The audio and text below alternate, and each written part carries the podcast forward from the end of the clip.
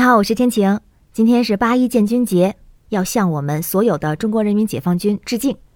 不知道大家感觉是怎么样啊？军人在我的心目中一直是一个非常伟大的、非常崇高的这样的人群和职业，而且在我的实际生活中接触到的其实并不多。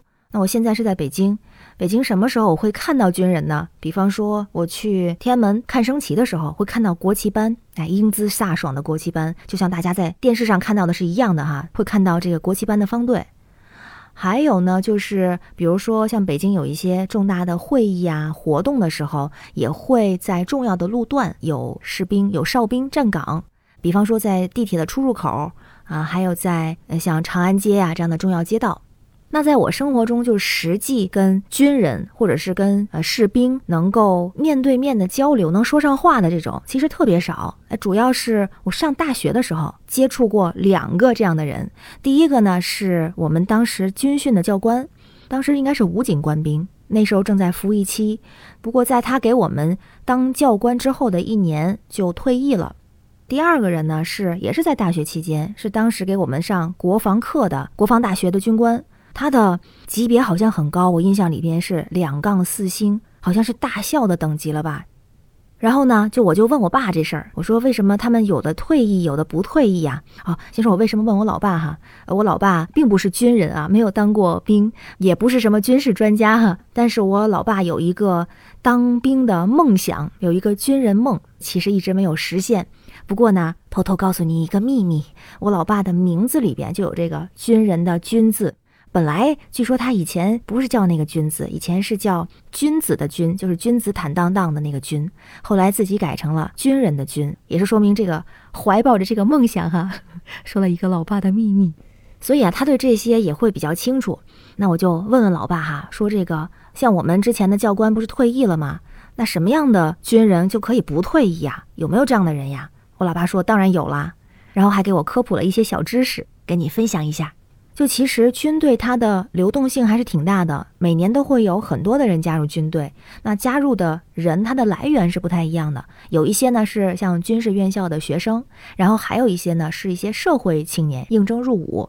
那他们加入军队的方式不同，所以呃就身份也有一点不同。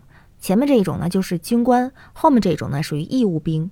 所以我之前的教官应该就属于义务兵。那义务兵他就有一个兵役期，这个服役期是两年。到两年之后呢，一般会要么退伍，要么就是转士官这两种选择。像我当时的那个军训的教官，他就选择了转业回家找工作。那如果要是选转士官的话呢，就会继续待在部队里服役。如果是说在军队里边可以永远不退役这样的军人也是有的，那一定是很厉害的人了。是这么三种，第一种呢是高级士官。就是这个部队的士官，他会分成初级士官、中级士官和高级士官这三个级别。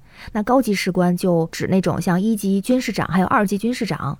高级士官一般是干什么的呢？他是属于技术型的士官，就是他常年的和这种武器装备打交道，他们会特别的擅长、特别精通这些武器装备的像维护啊、维修啊、保养啊等等这些。他们一旦发现问题，就可以很快的解决。哎，这属于技术型的高级士官。而且听说，如果是一级军士长在部队里头，就跟宝贝一样，常常大伙儿把他们叫做兵王。那兵王一定是非常稀缺的呀。一般他们军龄不会低于二十五年，而且呢都是技术专家。像海陆空三军的火箭军，每一个军种的一级军士长平均有一百多人吧，接近两百人。哎，这个数字还是挺小的。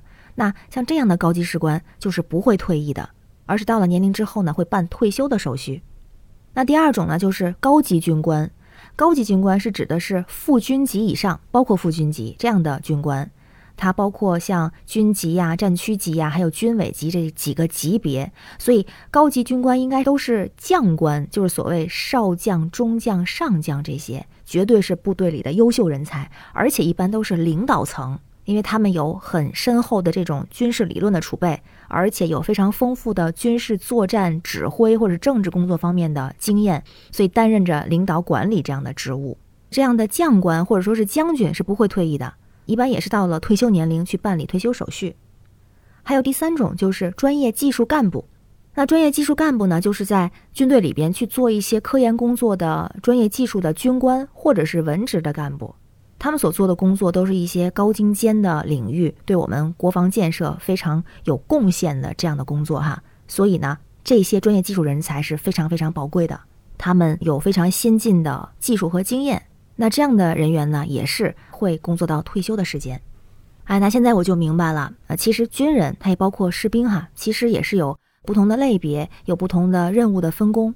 当然，不管他们是负责什么样的工作，在什么样的位置，不管是他们是长期的在军队里边工作，还是短期的服役，他们都为保护我们的安全做出了重大的贡献。所以，我们向他们致敬，致敬我们最可爱的人。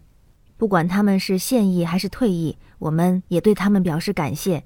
感谢他们为我们付出的一切，也愿我们的国家山河永固，兵强民安。